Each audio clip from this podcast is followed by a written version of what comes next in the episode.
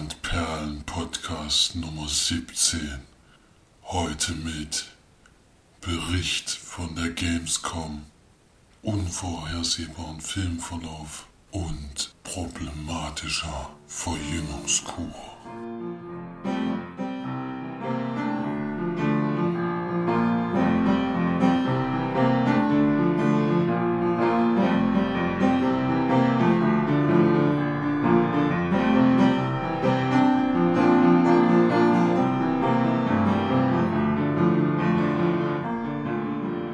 Hallo und herzlich willkommen zur neuesten Folge von den Leinwandperlen. Hier sind wieder für euch die Marci, der Flori Servus.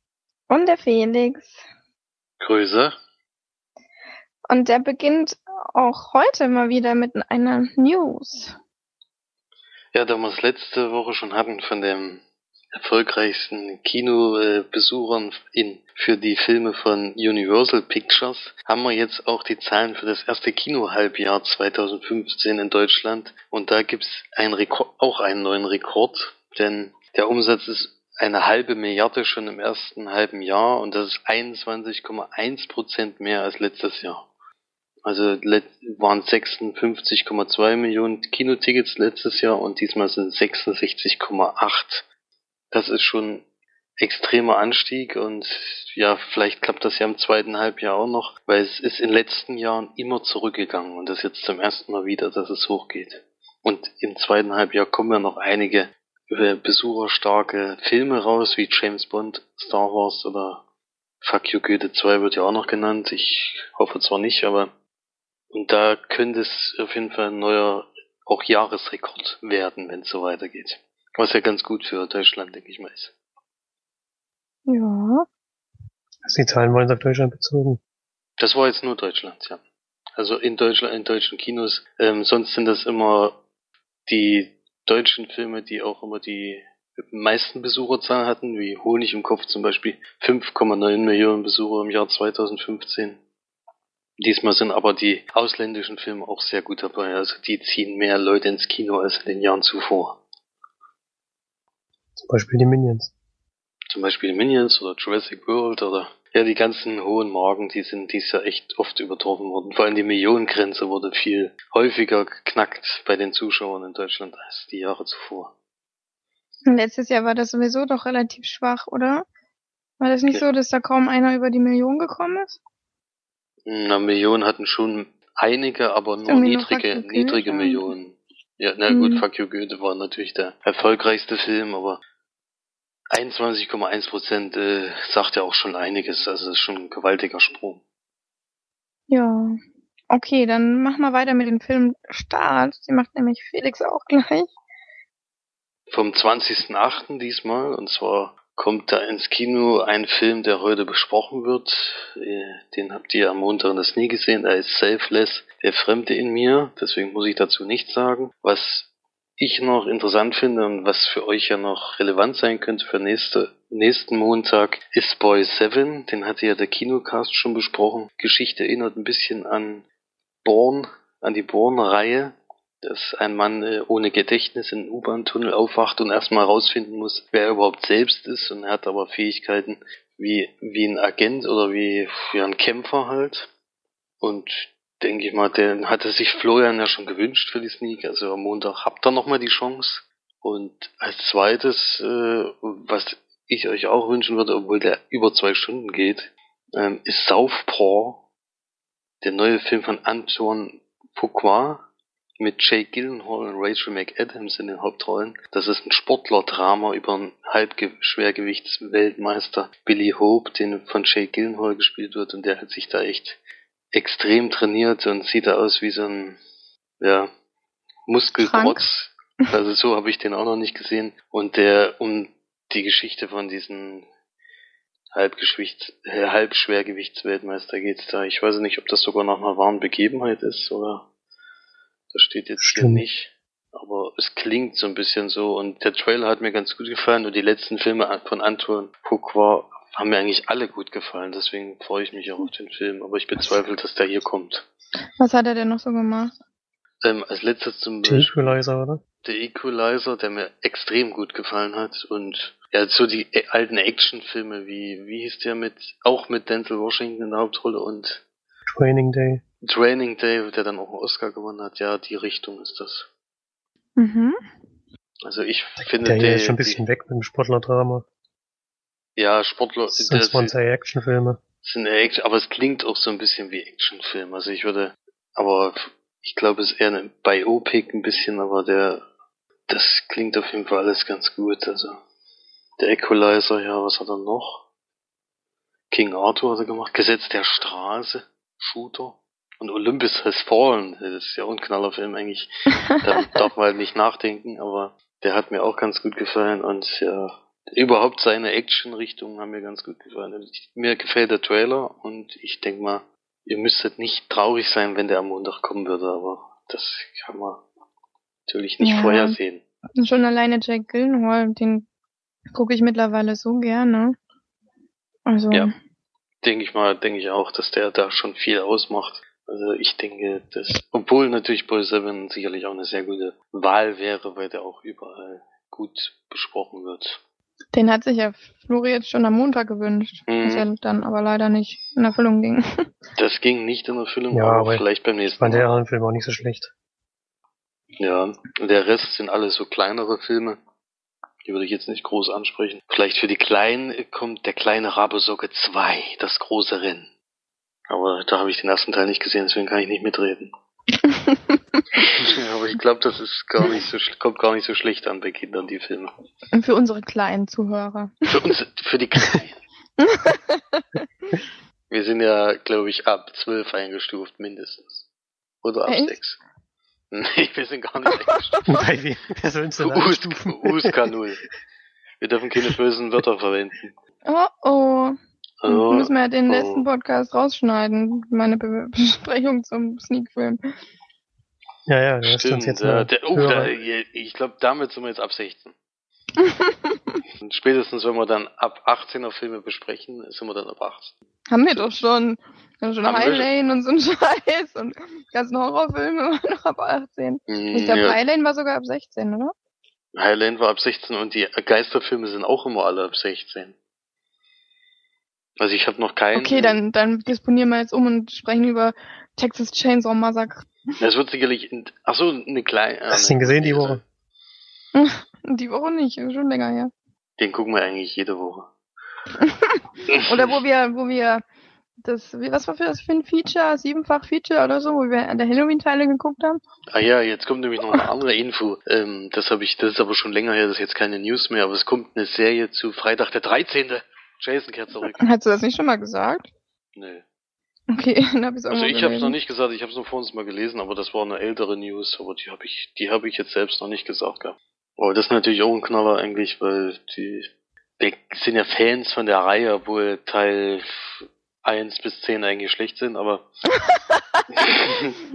haben sie trotzdem alle rauf und runter geguckt und Freddy vs. Jason, das war ja der Knaller. Und ich denke mal, die Serie ist Pflicht.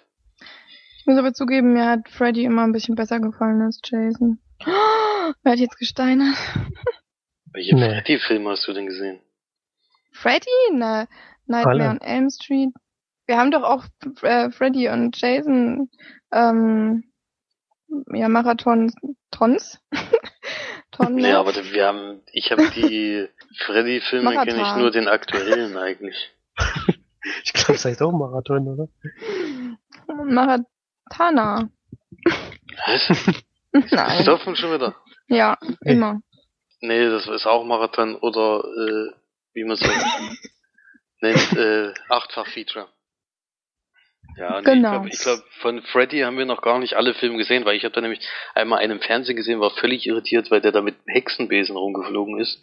Also den Film habe ich Also noch ich nicht kenne gesehen. den auf dem Schiff, den kenne ich. Und den ersten kenne ich, glaube ich, auch. Und ich kenne das, ich kenne das Remake. Ja. Ah, das kenne ich auch. Aber alle Es gibt ich zwischen- Dings nicht gesehen. Es gibt zwischendrin mal ein paar Teile, die sind schon total abgedreht. Ja, wenn Da hat dann auch jedes Mal ein anderer, anderer Regisseur die Teile gemacht. Ich habe ja hier deine, was du mir geschenkt hast hier. da kam ja jeder, jeder Teil drin vor. Ach so, stimmt, ja, ich habe dir ja den, äh, die Dokumentation Vierstündige, vierstündige Dokumentation. Ja. Und da kommt wirklich jeder, kommt jeder Teil drinne vor und Und da sind schon einige dabei, die sind an der Grenze. Ja, das, die wollte ich mir auch noch reinziehen, aber bis jetzt habe ich noch keine Zeit. Aber ich habe dir auch den zweiten Teil geschenkt, der Doku. Aber der geht leider kürzer. Ich dachte, der geht jetzt eine Stunde bloß. oder? Nee, 72 Minuten, glaube ich. Aber auf jeden Fall viel kürzer als der erste. Hatten sie Ja. nicht mehr so viel Material wahrscheinlich. Ja, bei, dem, bei der ersten Dokumentation habe ich immer die Berichte über den Film geguckt und dann direkt den Film.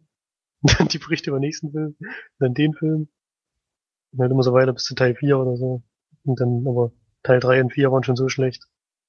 Da wollte ich es nicht mehr machen. Ich glaube, es gibt hier insgesamt äh, sieben, oder? Ich glaube, ja. Sieben waren's. So, ich glaube, ich glaube, wir schweifen jetzt auch etwas zu sehr ab, eigentlich sind wir bei den Filmstarts. Ähm, Ja, Filmstart ist leider nicht der neue Freitag der 13., aber ansonsten denke ich mal, reicht das zu dem Thema. Vor allem ist es eigentlich gerade ziemlich witzig. Wir sind von der kleine Rabe 2 auf Freddy und Jason gekommen. Okay. Ja, es ging ja um die 18er, USK 18 Freigabe Ja. unseres Podcast, Podcast. Angefangen hat's mit der kleine Rabe 2. Das große Rennen. ja. Gut, Flori, mach doch mal weiter mit den Filmcharts. Der ist diesmal überraschend für mich. Fange ich mal mit Platz 9 an. Da haben wir nämlich Honig im Kopf. Der läuft anscheinend jetzt nochmal in vielen Kinos. Das habe ich gar nicht so mitgekriegt. Und der hat nochmal ein paar Zuschauer ins Kino gelockt. Dann die normale Reihe auf Platz 5 Ant-Man. Platz 4 hält sich immer noch Magic Mike XXL. Platz 3 Pixels. Auf Platz 2 gefallen von der 1 die Minions. Oh, jetzt kommt's. Und die neue Nummer 1. Mission Natürlich Impossible. Mission, Mission Impossible. Hook Nation. Ich hab's da gesagt. Naja, gut, aber die Minions waren jetzt auch in den Zahlen so weit gefallen, dass eine neue Nummer 1 mal langsam an der Reihe war. Wie viel hat denn die Eins? Ich hab's jetzt hier nicht Achso. vorliegen, die Oh, Zahlen. oh. Vorbereitung Schlecht vorbereitet fail. heute. Oh, Mann, ey. Vorbereitung Katastrophe. Zum nächsten Mal macht Martin Charts. Yeah! Außer dir. ich Und darf Flori nichts mehr machen. Flori, genau. Flori darf heute auch nur einen Film besprechen. Ab nächste ist ja bei Woche. der Sneak auch dabei. Ach, stimmt. Der da darf am Ich habe ich hab natürlich auch nur einen Film gesehen, das ist das größere Problem. Darfst aber auch nur einen besprechen. Hättest du auch, wenn du mehrere gesehen hättest. Genau. Schade. Ein Glück wurde die auch zusammengekürzt, nicht nur ich. Ja. Dann fangen wir mal mit, machen wir mal mit dem angesprochenen weiter, nämlich mit der Sneak. Da haben wir wieder Audiotext aufgenommen. Ähm, einen von uns beiden, der geht diesmal ein bisschen länger. Ähm, und dann haben wir noch zwei kurze von den Sneak-Zuschauern. Da hören wir doch jetzt mal rein. Hallo, hier sind für euch mal wieder die Sneaker Marchi und der Flori. Ähm, wir haben es jetzt halb elf, 10 Uhr, äh Quatsch, am 10. August meine ich natürlich. ähm, und kommen gerade wieder frisch aus der Sneak. Hatten heute einen etwas größeren Film, will ich jetzt mal behaupten, in dem wir den Trailer auch öfter vorneweg mal gesehen haben vor der Sneak. Und zwar hieß der Film Selfless, ähm, Der Fremde in mir oder so, glaube ich, äh, mit Ben Kingsley und Ryan Reynolds. Ähm, grob gesagt, im Film geht es darum, dass Ben Kingsley jemand ist, der ein riesen toller Architekt war in New York und äh, ein ganz schlaues Köpfchen ist und ähm, ja, aber Krebs hat und quasi stirbt. Innerhalb von sechs Monaten war das, glaube ich. Und kommt dann aber da zu einer Agentur, die ihm quasi sagt, äh, wenn du so und so viel Geld gibst, dann übertragen wir deinen Geist oder deine Seele oder was weiß ich, ähm, sein Verstand. Nein, nee, es war ja nicht nur sein Verstand, es war ja auch seine Person, seine Persönlichkeit und also sein, ja, sein Geist, denke ich mal, ähm, betragen wir in einen anderen Körper, den wir gezüchtet haben, für dich sozusagen. Ja, und dann fackelt er natürlich nicht ganz so lange und ähm, ja, denkt sich dann, mache ich das halt mal. Und der Körper, der neue Körper ist quasi der Körper von Ryan Reynolds. Ist über gespielt von Ryan Reynolds. Ja, und dann kommt aber so langsam ans Licht, Mensch, die haben ja doch nicht ganz so mit offenen Karten gespielt und der Körper wurde gar nicht in einem Labor gezüchtet. Das ist auch kein Spoiler, weil das wird schon im Trailer verraten. Und, und auch schon sehr früh im Film. Und ähm, ja, quasi, dass äh, Ryan Reynolds oder die Person von Ryan Reynolds eben gelebt hat und eine Familie hatte und dann kommen eben immer so in Erinnerungen und Flashbacks und bla und dann muss ähm, er immer so Medikamente nehmen, damit er quasi diese Flashbacks nicht mehr hat oder damit halt sein Geist den Körper von Ryan Reynolds dann übernimmt und ja, und dann passieren viele äh, Sachen. Das reicht, ja. Und dann wird es halt doch eher zu einem Actionfilm, würde ich sagen. Ähm, also, mir hat er nicht sonderlich gut gefallen, muss ich zugeben. Ähm, die, ja, der, der Filmabschnitt, in dem Ben Kingsley Screentime hatte, fand ich sehr gut. Und danach ging es steil bergab. und Ben Kingsley war ungefähr 20 Minuten im Film zu sehen und der Film geht zwei Stunden leider wieder mal. Völlig übertrieben, viel zu lang. Ähm, einfach nur total vorhersehbar. Jeder Twist in dem Film, den wusste ich schon vorher, weiß nicht, wie es dir ging, das bei dir auch so war. Ich fand es auch gar keine Twists, sondern es war so offensichtlich, dass man davon ausgehen konnte, wie die Handlung vorwärts geht. Ja, aber es, die haben, glaube ich, versucht, dass es Twists sind. Also das war auf jeden Fall lächerlich und total vorhersehbar und überhaupt nicht spannend und kitschig, furchtbar kitschig, schlechtestes Ende seit langem. ähm, ja, nee, hat mir gar nicht, gar nicht zugetan. Ähm, muss schon sagen, Ryan Reynolds ist schon ein ziemlich attraktiver Mann. das kann man dem Film anrechnen. Ähm, also es ist dann halt auch so, dann ähm, lebt halt dieser Charakter, der vorher Ben Kingsley gespielt hat, natürlich in dem Körper von Ryan Reynolds ähm, die Vorzüge so aus. Also er hat ja dann immer noch Geld, was auch ein totaler Logikfehler war. Apropos waren da ungefähr 10.000 Logikfehler drin in dem Film. Ähm, dann ähm, lebt er das halt aus und dann kommt total hier die, die das keine Ahnung, so Kapital, Hochgejubel, weiß nicht, alles, wenn man Geld hat, geht es einem gut und dann ist alles toll und bla bla bla. War das so? Das wurde in so ganz kurz geschnittenen Szenen genau, das war, gezeigt. Das, das, wollte ich auch gerade sagen. Das war wie so, wie so YouTube-Video, so wie die YouTube-Stars jetzt immer berühmt werden wollen, die immer so einen Cut nach dem anderen und jede Sekunde einen Cut. Und das hat überhaupt nicht zum Film gepasst und mir hat es gar nicht, gar nicht zugesagt. Und auch, ähm, was ich am schwachsinnigsten fand, war, dass die, diese Körper quasi nebeneinander in, das sah aus wie ein MRT, das war einfach ein MRT, ähm, nebeneinander geschoben haben. Und dann ist der Geist, was weiß ich, wie sie sich das vorgestellt haben, wurde von dem Magneten aufgesogen und dann in, die, in den gegenüberliegenden äh, MRT-Gerät da über den anderen Magnet in den Körper von dem anderen äh, gepresst.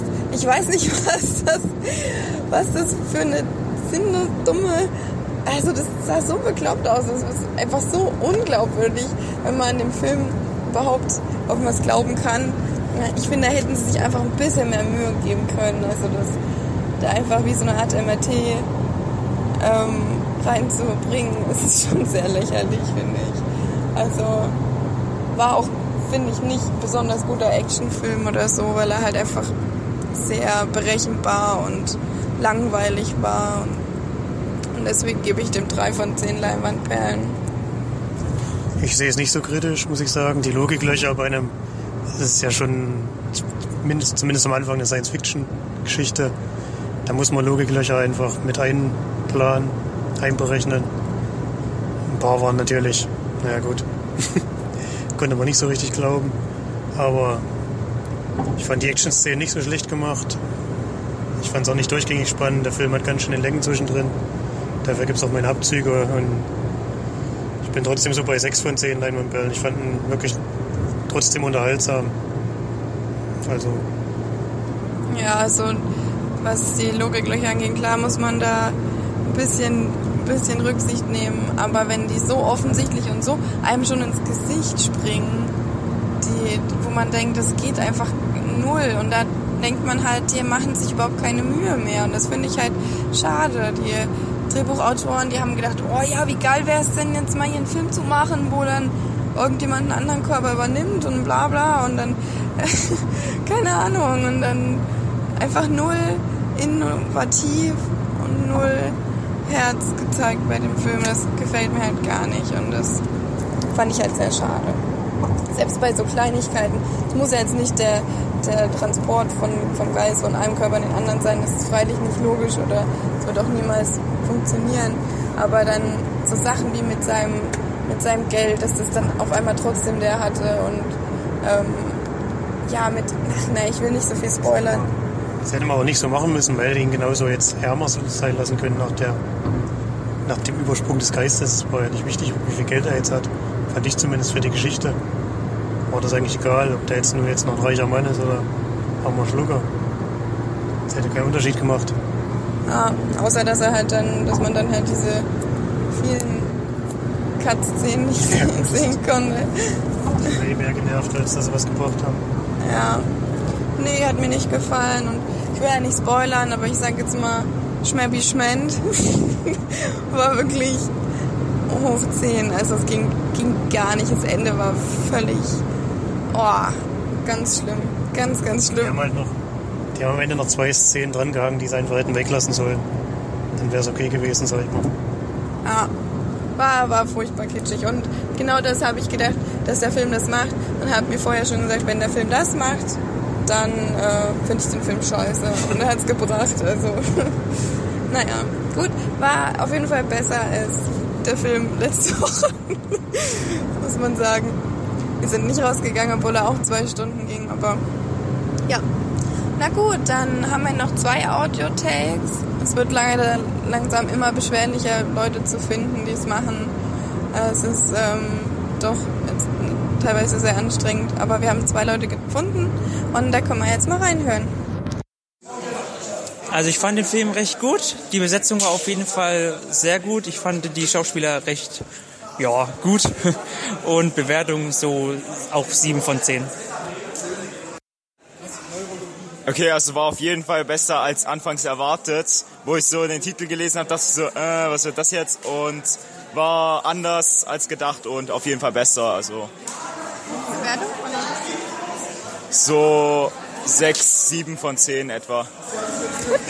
So, das war's zu Sneak. Schade. Schade. Ich bin enttäuscht von eurer äh, Ansage, weil für mich war das eigentlich ein Pflichtfilm im Kino. Jetzt ist er runtergerutscht auf Blu-ray. Ja, nee, das, ähm, also wie gesagt, mir hat es nicht gefallen. Kann sein, dass es wieder ein bisschen Science Fiction war, aber es war wirklich eine, hast du ja gerade gehört. Langweilig. Peepoy. Zählt nicht ganz so. aber gut. Ja, das haben wir ja gehört. Wir sind ja drei Punkte voneinander entfernt. Ja, aber man kann sich den noch mal angucken und sich äh, selber ein Urteil bilden, denke ich mal. Naja. Okay, dann machen wir weiter mit den gesehenen Filmen und da. Oh nee, Quatsch. Ach doch. Ja, doch, genau. Denn äh, Flori war im Kino. In welchem Film warst du denn, Flori? Ich bin natürlich Felix seiner Empfehlung gefolgt und war am Sonntag in Mission Impossible Teil 5 oder Rook Nation. Und zur Geschichte ganz kurz nochmal. Tom Cruise spielt natürlich wieder Ethan Hunt, einen Agenten, der ein, eine neue Terrororganisation verfolgt, das Syndikat. Die machen zwar, die machen immer Anschläge, die sie als Überfälle, äh, als Unfälle, glaube ich, ja, als Unfälle tarnen, so dass es nicht so auffällt, um in bestimmten Ländern die Geschehnisse der Regierung zu beeinflussen oder so, könnte man das vielleicht sagen. Gleichzeitig äh, versucht der Chef der CIA allerdings die diese Organisation, in der Tom Cruise ist, äh, das MIF, ist das? IMF. IMF genau, Impossible Mission Force.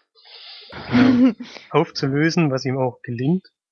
Und deshalb muss jetzt diesen Hand äh, im Untergrund arbeiten, denn er wird auch gesucht von der CIA und soll als, weiß nicht, ob er als- nachher als Terrorist eingestuft wird, aber als Vaterlandsverräter oder so, soll er, glaube ich, dann auch verhaftet werden.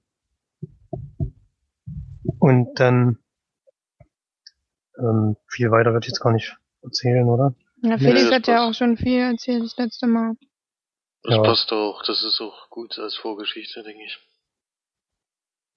Komischerweise ist die Dinge, die Felix kritisiert hat, würde ich jetzt nicht so sehen. Du hast ja gesagt, es ist ein schwacher Bösewicht, glaube ich. Die Synchronstimme von dem, ja. Ja, das sehe ich genau andersrum. Ähm, ich finde die Synchronstimme hat zu dem etwas kranken Typen da auch ganz gut gepasst. Das hat mir eigentlich gefallen. Sowieso hat mir der Film sehr gut gefallen. Also der ist ja relativ nah, könnte man sagen, an der Art des vierten Teils und der vierte Teil ist schon sehr gut. Und das, der fünfte Teil macht da eigentlich nahtlos weiter, macht sehr viel Spaß. Simon Peck seine Rolle ist wieder sehr, sehr witzig. Und auch Jeremy, Jeremy Renner, er hat diesmal ein bisschen mehr zu tun auch. Das letzte Mal war, glaube ich, nur so der Typ, der nebenher gelaufen ist und Computerfachmann oder so. Nee, Computerfachmann nicht, sondern ich weiß nicht genau, was der für eine Aufgabe hatte. Aber jetzt in dem Teil ist er auch mehr und mehr, wird kommt er mit in die Rolle des Agenten.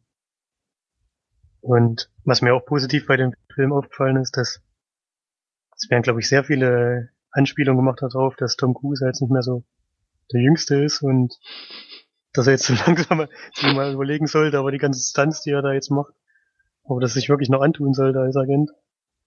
Und dass er jetzt so langsam und sicher anscheinend so in die Nachfolge gehen, weil die anderen halt jetzt mehr Aufgaben übernehmen und auch öfter in die brenzligen Situationen kommen, die in den Teilen vorher nur eigentlich nur Tom Cruise immer stemmen musste. Das fällt schon sehr auf und das mit der weiblichen, starken weiblichen Nebenrolle, das stimmt, das ist mir auch aufgefallen. Ich würde auch nicht sagen, dass das erste Mal so ist, sondern in Teil 4 war das eigentlich auch schon so, das war zwar eine andere Schauspielerin natürlich, aber die Ah, hat die ja auch schon relativ, Die hatte viel zu erzählen, aber die, ich fand die als, ja, Figur eher als eine hübsche Frau im hübschen Kleid und das war diesmal ein bisschen anders. Diesmal hatte Ja, die die schon ein bisschen mehr Sinn und Verstand, die Figur an sich. und ansprechen muss man natürlich wirklich diese Ver Verfolgungsszene, spätestens wenn dann nur noch auf Motorrädern gefahren wird. Das ist schon richtig geil gemacht, ey. Habe ich ja gesagt. Schon dafür hat sich der Film nicht gelohnt, ja. Ich war nicht alleine, unser Vater war noch mit. Da bin ich jetzt echt Dem- gespannt. Dem hat der Film auch sehr gut gefallen. Also. Er hat zwar gesagt, Ja. das ist wieder alles. Man, darf seinen Kopf wieder ausschalten, aber das weiß man ja bei so einem Film. Das habe ich ja vorausgesagt, ja. Aber er fand es durchgängig spannend und auch von der Action her sehr gut gemacht. Und die Opernszene?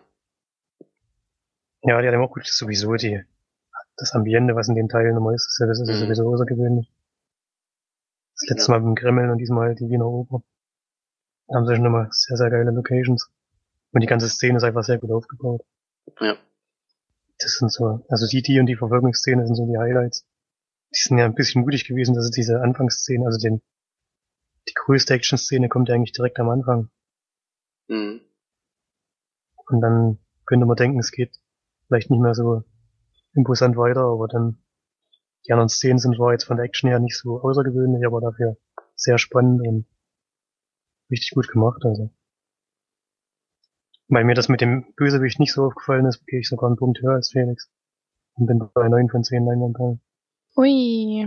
Ich hab's ist ja- vorausgesagt, ich hab's gewusst. Das ist ja schon ganz schön viel.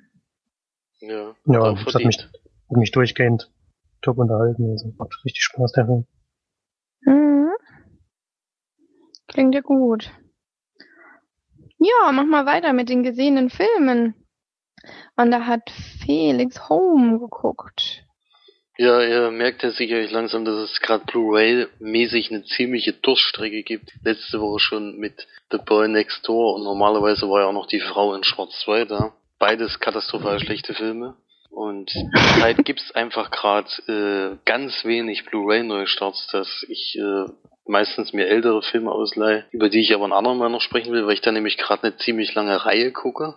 Und hab dann jetzt Home ein schmeck spektakulärer Trip Der neue Gibt's einen Teaser zu der Reihe? Was? Gibt's einen Teaser zu der Reihe? Oder ist es noch geheim? Ich kann Teaser geben, das ist vom Studio Ghibli. yeah. Okay. Da hast du doch, da hast du doch eh schon drei Filme besprochen. Ja, aber die, da gibt's noch ein bisschen was anderes, was, äh, ja, was ich dann andermal besprechen werde. Auf jeden Fall gucke ich da gerade einige, alle Filme, die, an denen Hayao Miyazaki beteiligt war. Mhm. Da würde ich gern dann insgesamt mal drüber sprechen und nicht jeden einzelnen Film besprechen. Und deswegen habe ich jetzt Home, ein spektakulärer Trip von der neue Film von DreamWorks mal ausgeliehen. Der kam jetzt gerade Anfang August auf Blu-ray raus und ist, wie man hört, ein oder wie man sich denken kann, ein Animationsfilm. Was ist denn da im Hintergrund die ganze Zeit, sag mal? Was? Weil irgendjemand schiebt entweder was hin und her oder ich höre die ganze Zeit Ich habe auch was, ich habe auch was komisches gehört. Kannst du jetzt nochmal deinen Ventilator anmachen? Nö.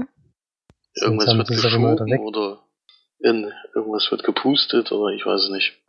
Nee, gut. Jetzt ist er wieder weg, oder? Jetzt ist weg, ja. Ich weiß nicht mehr. Weiß nicht, was das sein soll. Bei mir war nix. Weitermachen. Weitermachen. Ja. Ein Animationsfilm von den Machern von ja, Shrek und solche Geschichten, die ist ein Film über eine Alien-Invasion von kleinen, winzigen, niedlichen Tierchen oder Aliens, die auf die Erde einfallen und gleich mal die, die Leute um, umsiedeln. Ja, umsiedeln ist vielleicht das bessere Wort. Sie nehmen sich Australien und schaffen da alle Menschen hin und bauen denen da auch Häuser und alles. Aber sie sollen nur dort bleiben und der Rest wird von der neuen Rasse äh, auf jeden Fall. Was ist denn das? Was ist denn das nur? Ist da ein unknown User mit drin oder was? Das ist übelst laut. Ich weiß nicht, was das ist. Ja, es ist aber die ganze Zeit beim March immer tu- blinkt das Ding blau. Weiß nicht, was das sein soll. Ich verstehe Und das nicht. jetzt ist, jetzt ist er wieder weg. ja, das will irritiert mich Marsch will übelst. uns verarschen. Hä, ich mache überhaupt nichts. Ich sitze einfach nur da und Keine zu. Ahnung, was das ist. Ja, hört, hörst du das nicht, March, oder was? Nö. Die ganze Zeit im Hintergrund irgendwas. Es übelst wird, laut. Also ich höre es nicht. Also auf meiner Aufnahme ist es nicht drauf. das irritiert übelst. Ja, Vor allem ist das nicht da, wenn du hier mit uns redest, sondern nur wenn Felix redet. Kommt es auf immer im Hintergrund. Ja, macht weiter. Ein spektakulärer Betrieb, ja. Also die Menschen werden umgesiedelt und die Aliens äh, ziehen in die ganzen Häuser ein und nehmen die Erde als ihr eigenes Zuhause. Sie werden nämlich von einer anderen Alienrasse gejagt und verstecken sich deswegen immer auf dem Planeten, der ihnen äh, als nächstes, als nächstes als gutes Versteck dienen könnte. Und da haben sie jetzt halt die Erde als Ziel genommen und eigentlich haben sie auch gedacht, dass alle, alle Menschen umgesiedelt wurden, aber ein kleines Mädchen versteckt sich noch in einer größeren Stadt und versucht dann ihre Mutter zu finden und trifft dabei auf den tollpatschigsten ähm, von den ganzen Aliens, der auch von allen irgendwie nicht so richtig gemocht wird. Und die beiden äh, versuchen dann die Mama zu finden, sagen sie immer. Er kann, hat ein paar Fähigkeiten, um ihr dabei zu helfen und sie müssen aber nebenbei auch noch andere wichtige Sachen erledigen. Ja, so eine kleine Familiengeschichte würde ich jetzt mal nennen. Äh, ist ein Familienfilm für, auf jeden Fall für Mädchen zwischen sieben und zwölf Jahren ist der Film sehr gut geeignet. Daran kann man vielleicht denken, dass es für mich nicht ganz gepasst hat. Aber Warum nicht? erkannt, erkannt habe ich das trotzdem, dass das, denke ich mal, in die Richtung geht, weil die Musik war sehr gut ausgewählt. Zwar bekannte Musik, also nicht irgendwie irgendwas, was man noch nie gehört hat. Und das hat in den Szenen immer sehr gut gepasst. Und ein paar Mal musste ich dann doch mal schmunzeln, wo der Alien wieder was äh, Blödes gemacht hat. Aber ansonsten ist es schon eher für Kinder geeignet, weil er hat halt auch immer Sprachfehler. Der geht dann als Erwachsener einen schon irgendwann auf die Nerven. Und was mich auch wieder ein bisschen irritiert hat, ist, dass Bastian Pastewka die Stimme widerspricht. Der hat ja irgendwie in jedem letzten Animationsfilm die Hauptrolle gehabt. Da wäre es vielleicht auch mal interessant, um mal wieder jemand anderes zu hören, aber das macht jetzt den Film ja nicht schlecht. Ich da Trotzdem- einfach drauf. Trotzdem habe ich, finde ich, dass es für die Altersklasse oder für als Familienfilm sehr gut geeignet ist. Für mich war es nichts, aber ich erkenne das trotzdem an und würde da sechs von zehn Leinwandperlen geben und würde den Ja. für als Familienfilm auf jeden Fall empfehlen. Ist ja schon nicht so schlecht. Ist ja, Ja. was für Marsch bei der Altersklasse. Yeah. Aber Schenkelklopfer. Als Animationsfilm selbst war ich schon ein bisschen erschrocken, weil ich finde, irgendwie ist das bei DreamWorks in letzter Zeit, dass das eher rückläufig ist mit ihrer Animationskunst, weil schon bei die Pinguine von Madagaskar und sowas, das sieht schon nicht mehr so toll aus und ich finde, in dem Film ist es wirklich erschreckend, wie schlecht die Animationen selbst sind, wenn man dagegen Disney und sowas sieht. Also das kannst du überhaupt nicht mehr miteinander vergleichen. Das sieht aus wie hingeschludert. Also da, das ist schon nicht mehr so toll. Ich meine, als Kind sieht man sowas noch nicht, aber als Erwachsener ist das sehr auffällig gewesen. Hm. Schade, schade, schade. Und ich hatte ausgeliehen, jetzt kommt's, die Blu-ray, und zwar war das, es gibt auch nur die, deswegen ist das nicht so spektakulär, aber die Party Edition. Ich Und weiß durftest nicht, du danach tanzen, oder was? noch besser. Karaoke. ähm, Yeah, genau dein Ding, Felix. Das ging natürlich vorwärts und Ende. Es sind nämlich alle Lieder auf dem, auf den, auf der Disc als extra nochmal mit drauf, mit äh, Untertitel, also auch, naja gut, nicht mit Untertitel, also man kann sich auch auf Deutsch übersetzen lassen, wenn man es will, aber natürlich mit dem Liedtext, der eingeblendet wird. Da kann man mitsingen mit äh, Jennifer Lopez, Rihanna und solche Oh Geschichten. Yeah. Und es gibt noch äh, Jetzt legen wir die Blu-ray rein und machen wir hier Ja, schneller mal genau, eins auf mach, und komm. mach mal los. Weißt ich du, woran mich das erinnert? Ja, ja, ja. Jetzt war mich das Hätte erinnert, ich das auch gesagt. wo du ähm, Von Disney, ja. Mit den Dingern zum. beim Prinzessin Lilifee warst und dann gesagt hast, dass die Kinder Achso, ähm, ja. dann aufgestanden sind im Kino und mitgesungen haben und mitgetanzt. So übelst geil. Das war aber auch. Das war aber auch, das ist halt immer das Lustige bei diesen, man unterschätzt immer diese Filme in der Hinsicht, weil die machen immer echt Liedtexte, die du auch sofort auswendig kannst. Das ist echt total lustig. Die hatten das Lied nur einmal in dem Film gesungen, aber trotzdem die Kinder konnten den kompletten Text nach dem, im Abspann auf einmal. Und da stand nicht irgendwie der Text da. Also das ist sehr witzig und ich denke, für die Altersklasse ist das dann auch geeignet auf jeden Fall. Also, äh, Warum, warum warst du eigentlich im Kino in die Prinzessin Lilly? Aber Ja, wenn ich das- Film unbedingt sehen wollte, warum sonst?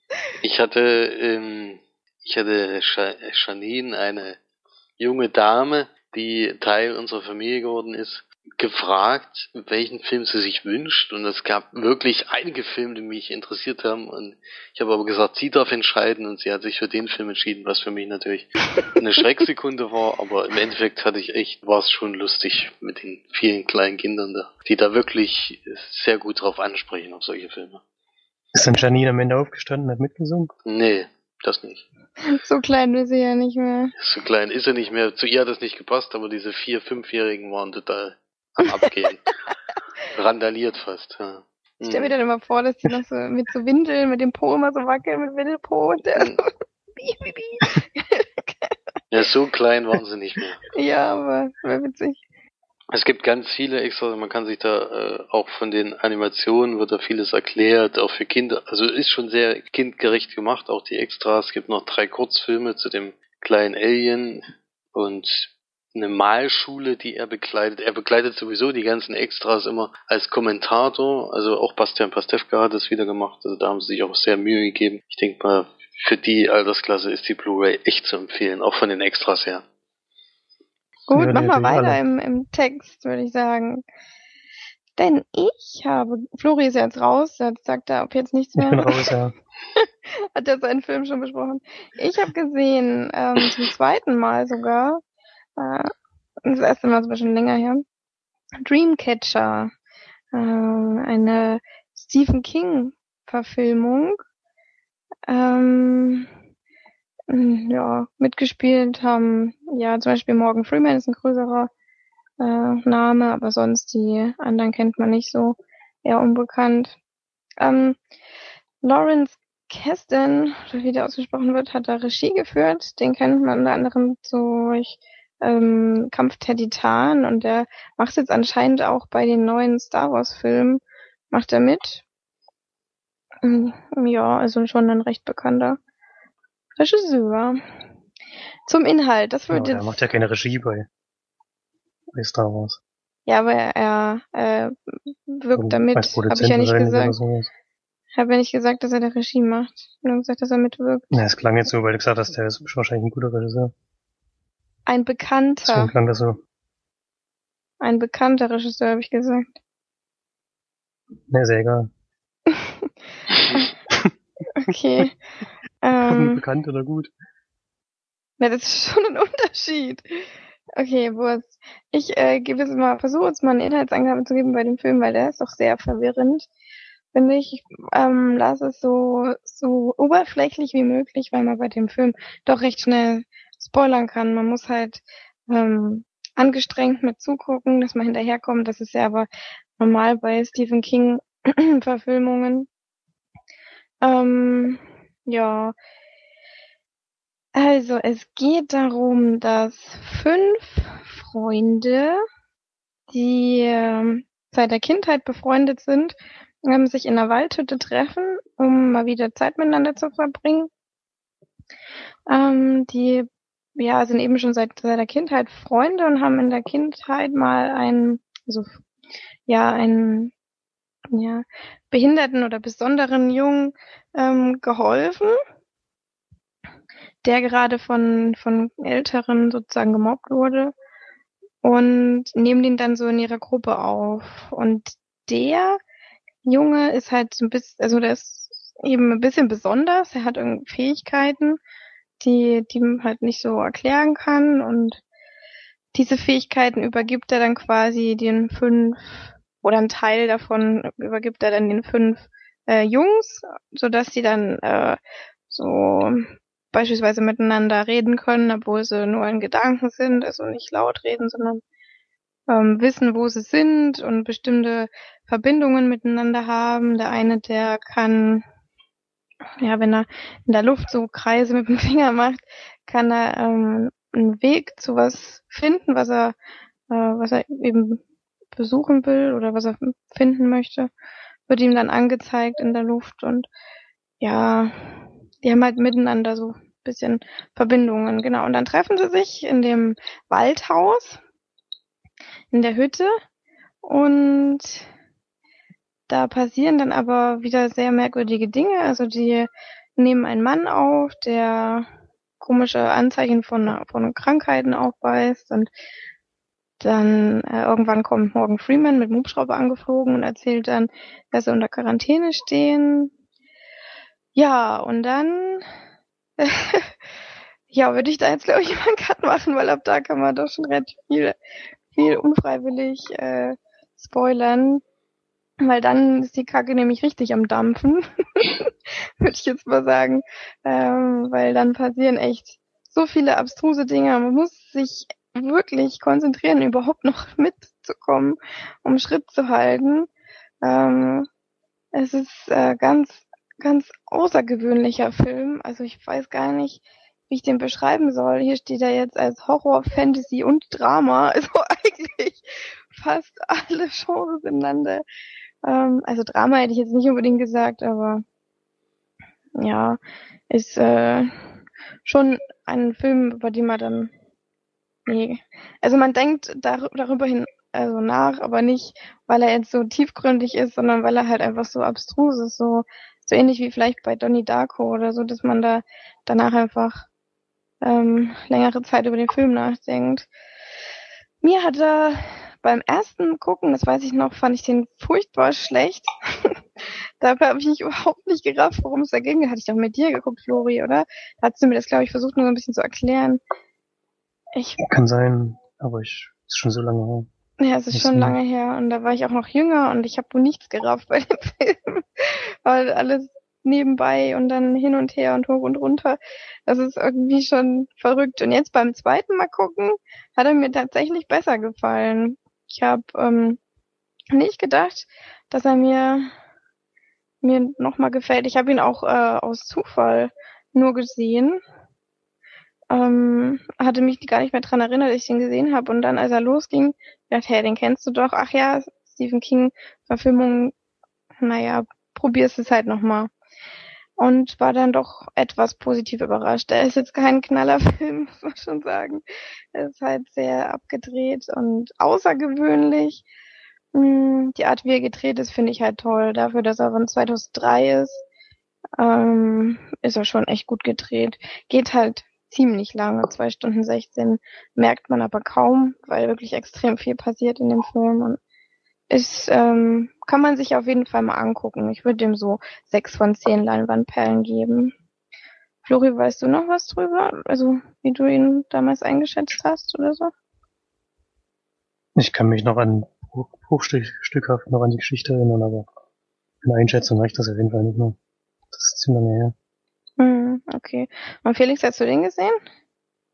Ich habe den gesehen, ja. Allerdings, ich finde, das ist einer der Filme, wo man echt äh, nie weiß, wie es weitergeht, weil es trifft ja dann so dermaßen ab. Ja, Am Anfang stimmt. ist es äh, eher eine Jugendgeschichte äh, und dann geht's aber in dieses geht's ins Erwachsenenalter und dann es wird immer immer extremer und mir hat das Ende nicht gefallen damals, aber wie es bis dahin war, fand ich eigentlich ganz gut. Aber das Ende fand ich ja, also die Idee, was das dann im Endeffekt gewesen ist, fand ich dann ein bisschen einfallslos, aber ich finde, das ist eine der besten äh, Stephen King Verfilmungen, die es gibt und da gibt es ja viele schlechte. Deswegen Das ist schon bei mir schon ein Problem, weil ich noch null Erinnerungen dran habe, wie ob das Ende ist. völlig, völlig, völlig vergessen, keine Ahnung, wie sich die Mhm. Geschichte im Endeffekt entwickelt. Das weiß ich ja das schon gar nicht mehr. Werde ich jetzt aber nicht spoilern. Ne, kann man auch gerne nochmal gucken. Ich finde, das ist so ein sehenswerter Film, aber hat nicht den normalen Filmverlauf wie andere Filme vielleicht. Also das macht den Film so besonders. Das auf keinen Fall. Ja. Ja. Sehr viele What the fuck Momente drin. Auf jeden Würde ich Fall. jetzt mal behaupten. Ja. Ist so ein bisschen wie Donnie, äh, so ein bisschen mit Donnie Darko kann man es vergleichen von den, also leicht, von den, ja. äh, von den Eff- äh, Effekten auf jeden Fall. Dass da, dass man da echt dasteht und nicht mehr weiß, wo vorne und hinten ist. ja. Ähm, willst du noch Bewertung abgeben oder eher nicht? Also ich würde sieben von zehn geben. Ja, sind wir ja nah beieinander. Ja. Gut, dann hat Felix noch einen Film geguckt. A Most Violent Year. Ein, auch ein Film, der einen Kinostart äh, dieses Jahr erst hatte.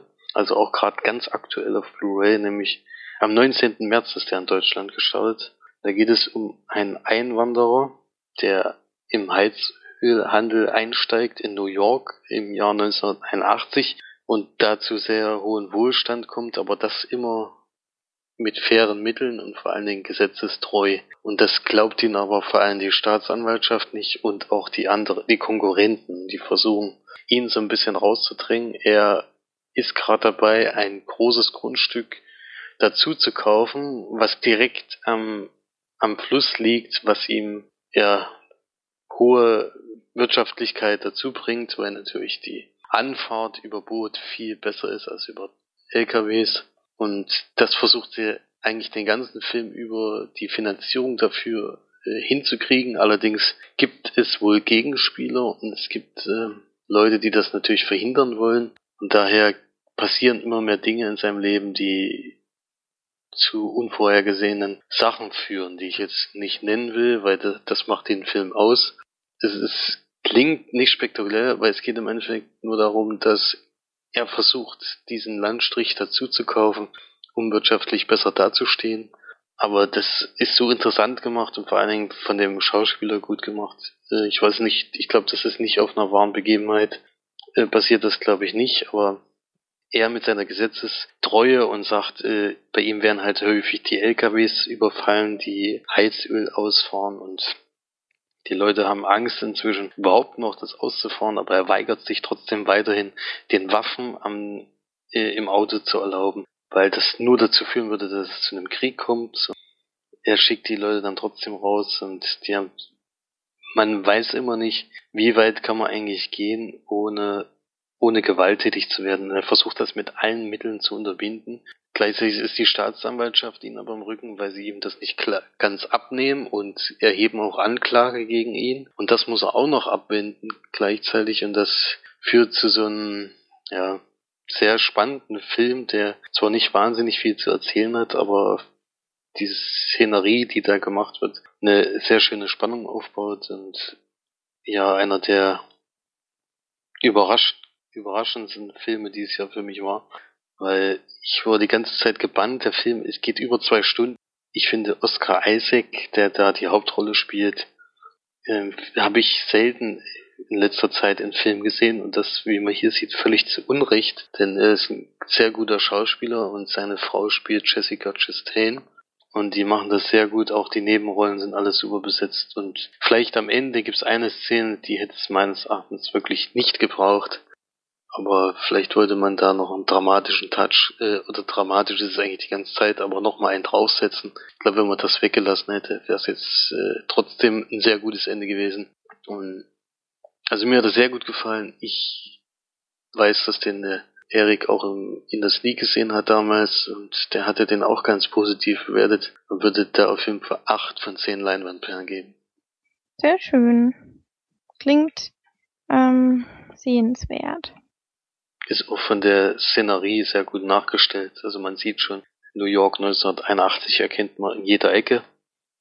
Extrasmäßig kann man nicht meckern, weil es sind äh, ein Featurette ist nur drauf, aber das geht alleine 42 Minuten. Da geht's dann um Regie und die einzelnen einzelnen Leute werden natürlich, kommen natürlich zu Wort, wie immer, aber halt Making-of und Kostümdesign und sowas. Und da gibt's Interviews mit Cast und Crew, das ist aber nicht so langweilig gemacht wie sonst, sondern hier interviewt Oscar Isaac, der ja die Hauptrolle spielt, Jessica Chastain, der die, die die andere Hauptrolle spielt und die interviewen sich aber gegenseitig. Da ist keiner, der dann noch dazwischen quatscht, sondern sie stellen sich gegenseitig die Fragen. Und das war auch mal interessant, mal sowas zu sehen, auch wenn das wahrscheinlich auch äh, vorbesprochen war, kam jetzt nicht so rüber, als wäre es aus dem Stegreif gewesen, aber ich denke, trotzdem ist das so interessanter, als wenn da immer einer dazwischen ist, der immer dieselben Fragen stellt. Mhm. Also würde ich Mhm. empfehlen die mal sich anzugucken, die Blu-ray. Ja. Wenn wir ja vielleicht mal, vielleicht gibt's den auch auf dem Stream-Service. Denn, ja, der ist gerade ganz aktuell rausgekommen, ich glaube vor einer Woche. Da muss man vielleicht noch ein bisschen warten, aber sobald er da ist, kann ich den auf jeden Fall empfehlen. Mhm. Gut, dann kommen wir zu unserem letzten Film. Und zwar habe ich noch gesehen The Hunter. Das ist ein Film von 2012, ähm, in den oder in der Hauptrolle ist Willem Dafoe. Ähm, es geht darum, dass er am Anfang engagiert wird, einen, was war das jetzt? Für ein, für ein, ach genau, einen tasmanischen Tiger. Tas, was, was ist du? Ich, ich, ich wollte sagen, wie der Tiger heißt, aber es wäre falsch. Tas, tas, was wolltest du sagen? ich habe mich jetzt auch gewundert, ich habe jetzt gedacht, hä? Stottert da jemand im Hintergrund? Ich wollte, ich wollte tibetischer Tiger sagen, aber es wäre falsch gewesen.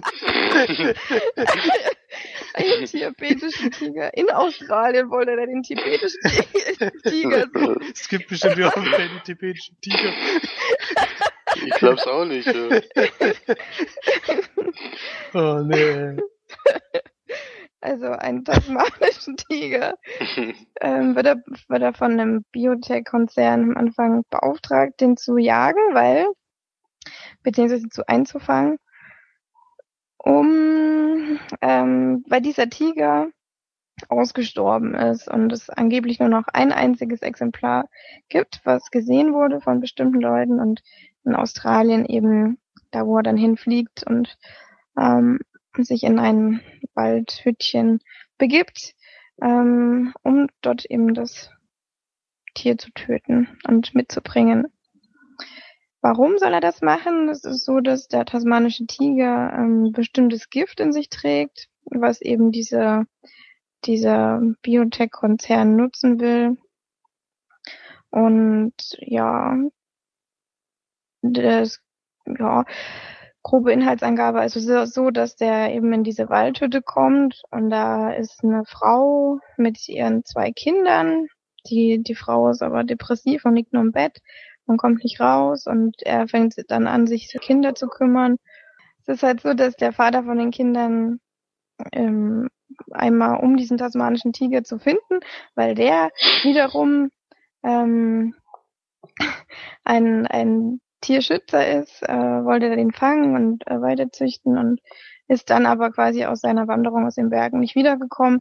Und deswegen ist diese Frau immer in Depression und er peppelt die dann halt auf. Und das Witzige ist, dass der, als ich den Film gesehen habe, ähm, der kommt da in diese Hütte an und geht dann halt jagen erstmal und fängt dann an, so das Haus zu reparieren und, und Zeug zu machen. Und dann ähm, geht er halt zu der Frau, hat die noch nie gesehen vorher. Die liegt im Bett, ist halt völlig unter Schmerzmitteln und keine Ahnung, versunken, versumpft und nimmt die erstmal, zieht aus und badet sie.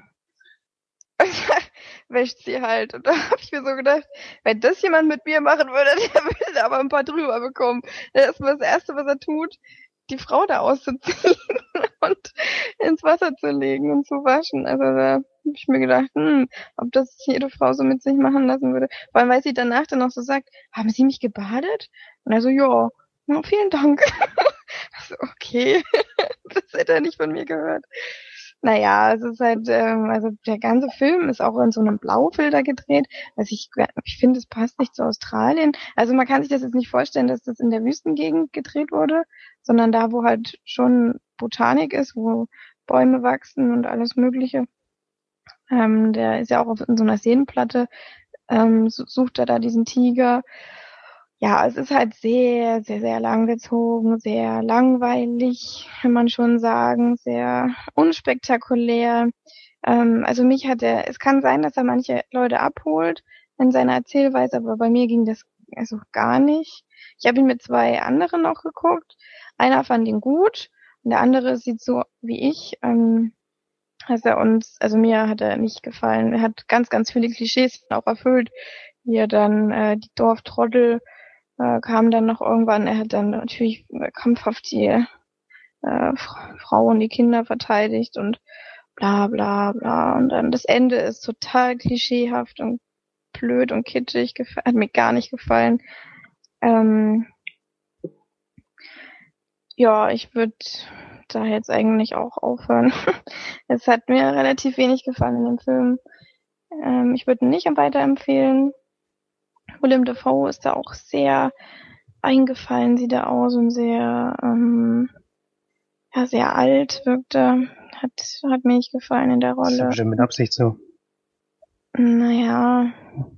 Es ist auch nicht so, dass er dann irgendwie gesünder aussieht, wenn er mit der Familie zusammen ist. Also so ist es auch nicht. Also hat mir, wenn es mit Absicht gewesen wäre, hätte es mir trotzdem, also hat es mir trotzdem nicht gefallen, wie er da aussieht. Sehr ungesund. Ja, ich gebe dem Film vier von zehn Leinwandperlen, würde ich sagen. Hat mich nicht, nicht so gepackt. Auch nicht so toll gedreht. Das kann ich, das, äh, das kann ich einzige, mal reingrätschen. Ich habe den, ich habe den Film auch gesehen. Wieso bist du da jetzt? Mit Ich bin gar nicht fertig. Du hast, du hast deine Bewertung schon abgegeben. ich wollte gerade noch was sagen. Warum ich die Punkte gebe, wollte ich noch sagen. Ach so, wenn er dann sagt. Also mir hat ähm, diesen tasmanischen Tiger, den gibt's ja nicht. Das, der ist ja wirklich ausgestorben. Und wie der animiert war dort, hat mir sehr, sehr gut gefallen. Das war echt, sah 100% echt aus. Man hat zwar, zwar schon ein bisschen gesehen, dass es animiert war, aber ich habe erst gedacht, hä, gibt es jetzt doch dieses Vieh? Aber es gibt's natürlich nicht. Ähm, war richtig gut nachgestellt, richtig gut ähm, animiert und ja, dann ähm, ein paar Einstellungen und die Naturaufnahmen haben mir sehr gut gefallen und teilweise die Musik auch war eben zur Stimmung passend. Deswegen meine vier Pünktchen. So, was wolltest du jetzt sagen? Ich habe den Film mit Eltern zusammen geguckt und ich gehöre dann zu der anderen Gruppe. Mir hat der Film eigentlich ziemlich gut gefallen, muss ich sagen. Vielleicht muss man da an dem Tag in so einer Stimmung sein oder so, keine Ahnung. Das kann sein. Aber ich fand den nicht langweilig. Wir haben diese Szenen, in der es sind ja ganz lange, ganz lange Zeit ist er immer nur alleine im Wald und baut irgendwelche Fallen oder so, um diesen Tiger zu fangen. Das hat mir sehr gut gefallen. Und der Film hat auch ein paar dramatische Elemente, die du jetzt noch nicht genannt hast, weil das wäre auch ein bisschen ein Spoiler. Die sind jetzt zwar nicht mega spannend, aber die haben mir auch gut gefallen. Und mich hat der Film nicht gelangweilt, sondern alles, was du jetzt positiv genannt hast, sehe ich auch so. Deswegen bin ich da insgesamt schon bei 8 von 10 Leinwandperlen. Also doch in einer ganz anderen Größenordnung ist es bei dir, aber Ja, naja. Ist, ist ja auch gut so, wenn man Filme unterschiedlich bewerten kann. ja, und den Eltern hat er auch sehr gut gefallen, kann ich sagen. Ja, ich weiß noch, dass ich zu Mutti gesagt habe, dass er mir nicht gefallen hat. Und die so, was, der war total spannend. Und ich war so, what? Wo war der denn spannend? Also, hatte ich nicht so in Erinnerung. Ja, ähm.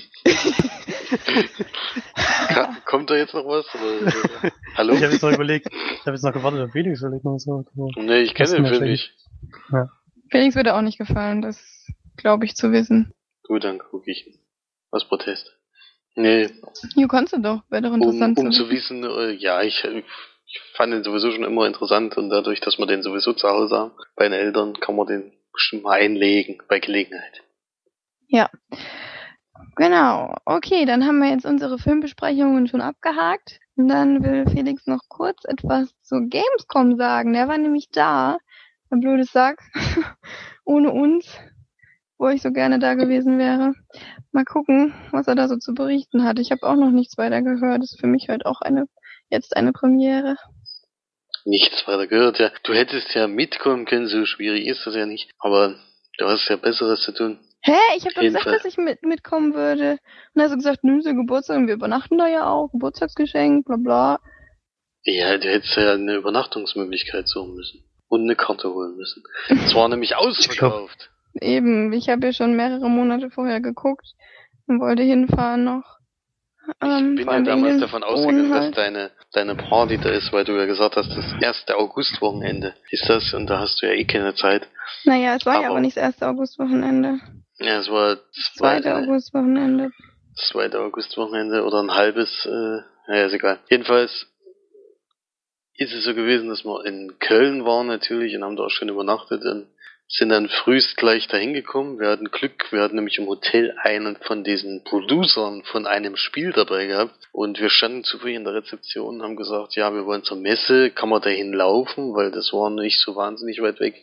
Oder mit welcher S-Bahn oder U-Bahn kommt man dahin? Und der hat dann gesagt, nee, fahrt bei mir im Taxi mit. Und er hat auch die kompletten Taxikosten übernommen. So waren wir innerhalb von fünf Minuten direkt vor der Tür mussten überhaupt nicht mehr großartig wandern. Das, äh, so ein Messetag ist nämlich wirklich äußerst anstrengend, weil man wirklich viel Weg zurücklegen wird. Das merkt man dann im Laufe des Tages, deswegen ist über jeden Meter, den man da spart, froh. Und wir waren natürlich begeistert, dass der so freundlich zu uns war und auch kein Geld haben wollte, weil es wahrscheinlich auch von seinen Firmen gezahlt kriegt, aber das ist erstmal egal.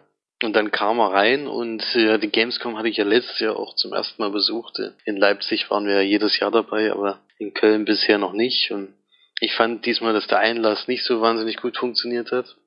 Aber wo wir dann endlich drin waren, ja, kam es mir am Anfang erstmal so vor, als wären es nicht so viele Leute wie das Jahr davor. Also wir sind direkt zu Sony gelaufen, weil ich äh, es hieß Uncharted 4 wird vor Ort sein und äh, wenn das Wort Uncharted fällt, ist das für mich eigentlich schon geklärt. Und da waren wir dann auch zuerst drinnen. Das war aber dann eine größere Präsentation und nicht, dass man das Spiel selber anspielen konnte. So, einer hat es zwar gespielt, aber der hat es dann auf der Leinwand gezeigt. Da konnte man dann äh, eine Spielszene sehen, die es auf der E3 auch schon gab. Allerdings äh, am Anfang war ich etwas enttäuscht, aber die geht deutlich länger als die von der E3. Also da wird an dem Teil, wo abgeschnitten war, in, bei der E3 geht's da weiter und man sieht auch noch das Ende der Szene und das ist schon wieder so eine Action-Sequenz, die wirklich großen Spaß macht und wo ich mich sehr darauf freue, die irgendwann dann mal selber absolvieren zu dürfen. Und ja, auf alle einzelnen Spiele wollte ich jetzt nicht eingehen, nur was ich so gesehen habe, ist, ähm, oder was ich gespielt habe, ist Mad Max. Das äh, ist, denke ich mal, für die interessant, die den Film gut fanden, weil das äh, holt das Flair schon gut ein mit dieser Wüstenwelt und alles ist auch in, ist aber nicht an der Story vom Film, äh, hängt das nicht dran, sondern es ist ein komplett eigenes Spiel. Und das war sehr schwer zu erreichen. Das ist ja bei diesen großen Spielen sind ja die Schlangen so ewig lang, dass man teilweise hinkommt und dann steht da äh, ab hier drei Stunden. Das sind dann die Stellen, wo wir dann weitergelaufen sind und haben das natürlich nicht gemacht und sind da durch Zufall mal woanders hingekommen, wo das Spiel gerade äh, anspielbar war und haben dann noch oder welche Präsentation ich besonders hervorheben wollte, ist die von Homefront Revolution, ein Spiel, was in einer Zukunft spielt, die natürlich ein bisschen außergewöhnlich ist, weil nämlich Nordkorea hat USA eingenommen und hat die unterjocht. Es ist so ein diktatorischer Staat geworden und die Amerikaner wehren sich natürlich dagegen und da ist halt so gewesen, dass so ein Käfig war, in dem man reinläuft und da waren äh, maskierte oder ausgerüstete Soldaten. Und das sollten wohl diese Koreaner sein, die beschimpfen einen da auch die ganze Zeit, dass man gefälligst ruhig sein soll und nicht so Propaganda, wenn du da eine Zeitung eingesteckt hattest, dann hat er die dir weggenommen, hat sie zerrissen, weil er will kein Propaganda haben in seinem Dings und sowas. Also die sind schon, haben so getan, als wären sie so diese koreanische. Und dann sieht man als erstes auch von den Koreanern gezeigt, so ein Propagandafilm, der auch in dem Spiel, also in der Spielgrafik gemacht war, nicht in Filmgrafik. Und dann hört man halt draußen eine Schießerei und die rennen raus und ein paar Minuten später kommt dann Revolutionäre, also Amerikaner rein, die dann sagen, ob man sich dann anschließen will und dann sieht man Spielszenen und dann fragt man halt, ob man helfen soll und dann müssen halt alle begeistert Ja brüllen, ist klar. Habe ich natürlich lautstark gemacht, weil ich bin ja eh Patriot. Bin dann mhm. rausgegangen, habe dann ein paar Koreaner äh, weggeholzt äh, das Spiel konnte man nämlich direkt danach dann noch anspielen, eine längere Demo. Und das, äh, das war auf jeden Fall präsentativ äh, die beste Idee gewesen, wo man so ein bisschen auch Spielflair außerhalb schon mitbekommt. Quasi Virtual Reality. ja, so ungefähr. Was wir Großes noch gesehen haben, ist Star Wars Battlefront und und FIFA 16, äh, da wollte ich zwar nicht unbedingt hin, weil im Endeffekt ist ein Fußballspiel sowieso jedes Jahr das gleiche. Aber Star Wars Battlefront war natürlich ein bisschen was Besonderes. Da haben wir aber auch eine Videopräsentation gesehen, weil die Schlangen beim Anspielen so lang waren, dass es aussichtslos war, da noch was anderes zu sehen, wenn man sich da anstellt. Deswegen haben wir das dann ausgelassen. Enttäuschend war ein bisschen äh, mein Lieblingsspiel von der E3, das Horizon Zero Dawn äh, ein neues Spiel angekündigt von Guerilla Games, die vorher Killzone gemacht haben. Das äh, hat mir die Präsentation auf der E3 extrem gut gefallen und dann haben wir uns da reingesetzt und dann kam einfach dieselbe Präsentation nochmal, die auch schon auf der E3 gezeigt wurde, ohne Zusatz irgendwie. Es war einfach genau dasselbe und äh, das fand ich ein bisschen schwach, weil ich hätte gerne was anderes gesehen. Es wird ja, da das Spiel schon 2016 erscheint, äh, auch ein bisschen mehr Material zur Verfügung stehen, aber das hat mich enttäuscht. Ansonsten gespielt haben wir die Kleintitel, weil die, weil die Schlangen da nicht so wahnsinnig äh, anstehen. Interessant war noch die Sachen, die der Erik empfohlen hat, diese Wii U Independent Spiele. Da kam man wirklich direkt dran. Das zwar ein bisschen schade, weil die echt äh, mich begeistert haben mit ihren einzelnen Ideen. Das gab's dann aber am Sony Stand auch, diese Independent Geschichte. Da haben mir auch zwei, drei Sachen sehr gut gefallen. Letztes Jahr habe ich ja auf der Gamescom Never Alone entdeckt. Äh, das Spiel hatte ich mir dann auch gleich geholt, wo es rauskam. Und dieses Jahr waren auch wieder zwei Sachen dabei, die ich mir definitiv kaufen werde, sobald sie erscheinen. Die werden auch noch dieses Jahr erscheinen. Ja, gespielt haben wir viel, gesehen haben wir viel, aber vor allem war es ein sehr angenehmer Tag, weil gleichzeitig noch eine Fußballmannschaft eine Sensation geschafft hat, was die Motivation nochmal extrem angehoben hat. In der an dem Tag. Und da hat es gleich noch viel mehr Spaß gemacht. Und dann sind wir gleich zum Konami-Stand und da habe ich ihn gleich mal niedergemetzelt. Bei PES 2016, das haben wir dann doch mal angespielt. Aus Freude über den Sieg. Und ansonsten, ja, der Tag geht verfliegt. Es ist unglaublich, wie wenig Zeit man da hat. Am Anfang denkt man, ach, wir sind von, wir sind ja ziemlich, also so halb zehn sind wir drin gewesen, bis 18 Uhr ist ewig Zeit aber die verfliegt ohne Ende. Wir waren am Merchandising-Stand, um Marsch für Marsch ein paar Bilder zu machen. Leider ja. hat das nicht ganz funktioniert. Ich war drei, insgesamt dreimal dort und zwar alles äh, keine bekannten Leute und selbst beim Rocket Beans äh, Stand selbst in Halle 8 war, war ich zweimal, hab dann einmal sogar jemanden getroffen, den March auch gekannt hat. Den habe ich dann auch ein Bild geschickt davon, aber die restlichen waren mir alle so unbekannt und es sah für mich immer aus, wenn das irgendwelche Technikleute, weil die aufgebaut haben die ganze Zeit irgendwas oder abgebaut. Sonntag ist ja auch der letzte Tag der Messe, das merkt man, dass es dann auch nachlässt. Äh, auch von den Besuchern her gehen dann viele ein bisschen früher, was das Spielen dann einfacher macht. Also ab äh, 15, 16 Uhr wird's dann langsam we äh, weniger, weil die wollen ja nach, alle nach Hause reisen und wir sind wirklich bis zum bitteren Ende geblieben und haben alles versucht noch abzugreifen. Es gibt dann auch äh, Stände, die dann noch viel Merchandising rausschmeißen, wo man dann noch ein bisschen was kriegen kann, ein paar T-Shirts oder andere Sachen. Das ist ja auch mal ganz schön. Also Gamescom kann man immer empfehlen, jedes Jahr, aber es ist sehr anstrengend und es sind unfassbar viele Menschen dort. Also es ist unglaublich, was da für Massen durchlaufen. Also das, meine, sind ja jedes Mal auch über 300.000 Besucher in diesen vier Tagen. Die müssen ja auch irgendwo hin, ist klar. das war ein sehr, sehr erleuchtender Moment gerade. Ja, also es ist nichts, nichts, äh, wo man jetzt die großen Titel anspielen kann. Also wenn man Assassin's Creed oder Call of Duty oder Battle, Star Wars Battlefront oder sowas spielen wollte, hätte man schon ein paar mehr Tage mitbringen müssen, um da reinzugehen, weil dann ist halt an einem Stand drei Stunden anstehen eigentlich normal. Was ich immer erschreckend finde, weil das Spiel ja dieses Jahr noch entscheidend und äh, Assassin's Creed und Call of Duty ja jedes Jahr rauskommt, genauso wie FIFA. Bei Star Wars kann ich es noch ein bisschen nachvollziehen, weil es da eine lange Pause gab. Äh, aber diese Spiele werden extrem gut angenommen und die Leute stehen da wirklich, die kommen da mit Campingstühlen und setzen sich da hin und spielen Karten, bis die dann drei Stunden später dann mal das Spiel einmal anspielen dürfen. Das sind ja meistens nur 10, 15 Minuten und dann war's das. Das ist echt gestört, ja. Es gibt ja, gibt ja echt, äh, ich habe da auch letztes Jahr mal jemanden getroffen, der hat gesagt, er ist alle vier Tage dort und steht jeden Tag für zwei Spiele an. Mehr sieht er an dem Tag nicht. Okay. Ja. Und da versuche ich wirklich äh, so viel wie möglich zu schaffen und stelle mich dann bei den kleineren Sachen an und bei den großen hat man sowieso schon so viele Infos, dass ich da nicht unbedingt brau äh, anspielen brauche. Und Call of Duty und äh, Assassin's Creed ist ja jedes Jahr sehr ähnlich. Da reicht's mir da mal Vorschauvideos oder die Stände an sich anzugucken, aber einstellen tue ich mich da nicht. Was mich auch überrascht hat, ist die Nathan Drake Collection. Die kommt ja jetzt im Oktober. Drei Monate ist noch hin und alle drei Teile sind ja schon vorhanden. Also ich habe Teil 1 bis 3 schon durchgespielt. Die sind da alle drauf in neuer HD-Look mit neuen Extras. Und trotzdem stellen sich die Leute zwei Stunden an und spielen das Spiel, was es schon gibt, dann da trotzdem noch. Ja nicht gerade nachvollziehbar.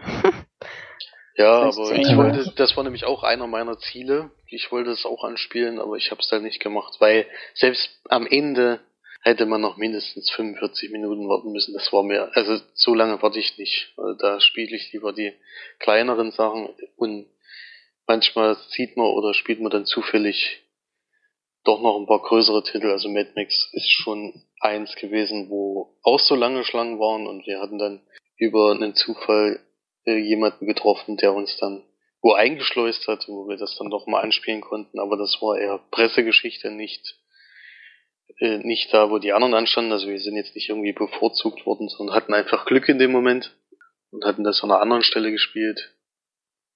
Aber ansonsten, das überrascht mich jedes Jahr wieder. Also Fallout 4 haben wir auch eine Präsentation gesehen. Das ist ja das große Spiel, was im Oktober, äh, Oktober oder November jetzt erscheint. Da gab es eine Präsentation nicht zum Anspielen, und ja, das Material, was man da sieht, sieht schon echt überzeugend aus. Das wird wieder ein sehr, sehr gutes Spiel. Es wird äh, Konsti auf jeden Fall wartet da schon sehnsüchtig drauf und ich glaube, seine Erwartungen werden da erfüllt, so wie das bis jetzt aussieht. Ja. Ansonsten würde ich jetzt gar nicht großweitig groß weiter was dazu sagen, weil die einzelnen Spiele, die wir da alle gespielt haben, die kann man gar nicht alle aufzählen und, und beschreiben, weil das würde ewig dauern.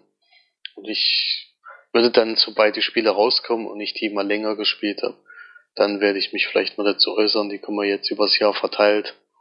Da können wir mal näher drauf eingehen, als alles in einen Podcast zu packen. Ja, klingt auf jeden Fall nach einer, einem guten Plan.